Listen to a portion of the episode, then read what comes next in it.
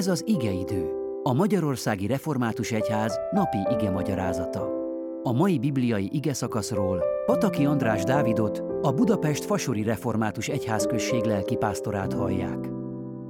Áldás békesség! Márk Evangélium a 13. részéből az első, második, 19. és 20. verseket olvasom. Amikor Jézus kiment a templomból, egyik tanítványa így szólt hozzá, Mester, nézd mekkora kövek és mekkora épületek. Jézus ezt mondta neki, látod ezeket a nagy épületeket? Nem marad itt kő kövön, amit lene rombolnának. Azokban a napokban olyan nyomorúság lesz, amilyen az Isten által teremtett világ kezdete óta egészen mostanáig nem volt, és nem is lesz soha.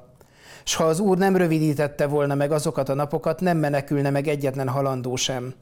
A választottakért azonban, akiket magának kiválasztott, megrövidítette azokat a napokat.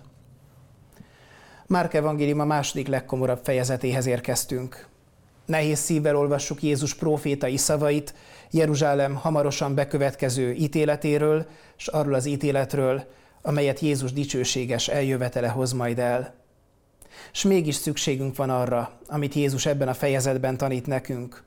Ahogy nem sokára a legkomorabb fejezetben is, amikor Jézus keresztre feszítésének a történetét olvassuk, ott ragyog a reménység az övéi számára, ugyanígy itt a második legkomorabb fejezetben a menekülés útját világítja meg nekünk, a mi Urunk. Ott, a legkomorabb fejezetben majd az ember Isten szeretett fiát adja halálba, és ez a halál, ami a mi bűneink büntetése lesz, tisztává és minden vád alól felszabadítottá tesz bennünket, hogy ünnepelhessük Isten kegyelmét.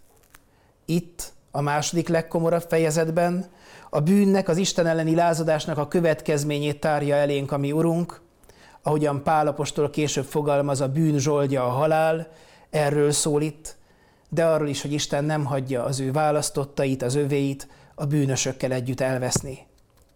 Jézus és tanítványai elhagyják a kortárs világ egyik legcsodálatosabb épületét, a Jeruzsálemi templomot.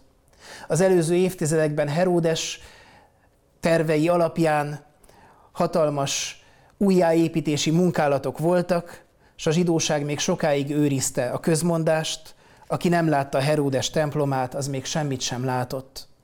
A napfényben ragyogó hófehér épületkomplexum közepén ott volt a szentély, szentély aranyjal borított épülete, messze földről vonzotta a turistákat, és büszkeséggel töltötte el a híveket. Ez elpusztul. Elképzelhető ez, hogy nem sikerül megőrizni az utókornak? Jézus szavai nagyon szomorúak és nagyon kemények. El kell pusztulnia, hiszen elvetette, hiszen elpusztította Isten fiát. A szentségtelen szentély, ahol az örömhírt ellenségeskedés és gyűlölködés fogadja, ahol nincsen készség a megtérésre, elvesztette létének célját. Mennyire szükséges lenne nekünk is újra és újra megtisztítani életünk szentélyeit, ahová szavaink, gondolataink szerint Istenünket várjuk, valóban beengedjük őt? Van neki hely az imádságainkban? Az ő akaratát keressük azokban, vagy a magunk elképzeléseinek akarunk, akarjuk alárendelni? Lesz, lehet-e ő úr a kapcsolatainkban? Tőle kérjük a békességet, a szeretetet, így van, de betöltheti-e lelkével a mi életünket? Van-e hely számára a gyülekezetünkben? Őt ünnepelni megyünk oda, és azért, hogy engedelmeskedjünk neki? Vagy nem több, mint megszokás, hagyomány, emberi közösség? A szentségtelen élet szentélynek előbb vagy utóbb pusztulnia kell, semmi nem maradhat meg ugyanis, ami nem őt szolgálja.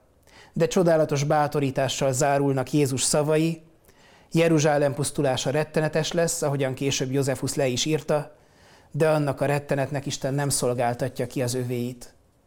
Ahogyan Ábrahám történetében, amikor Szodomáért esdekelt, feltette a kérdést, elpusztítod az igazat is a bűnössel együtt? És a válasz, Isten nem hagyja elveszni az övéit. Ezt olvastuk ennek a szakasznak a végén, a választottakért, akiket magának kiválasztott, megrövidítette azokat a napokat.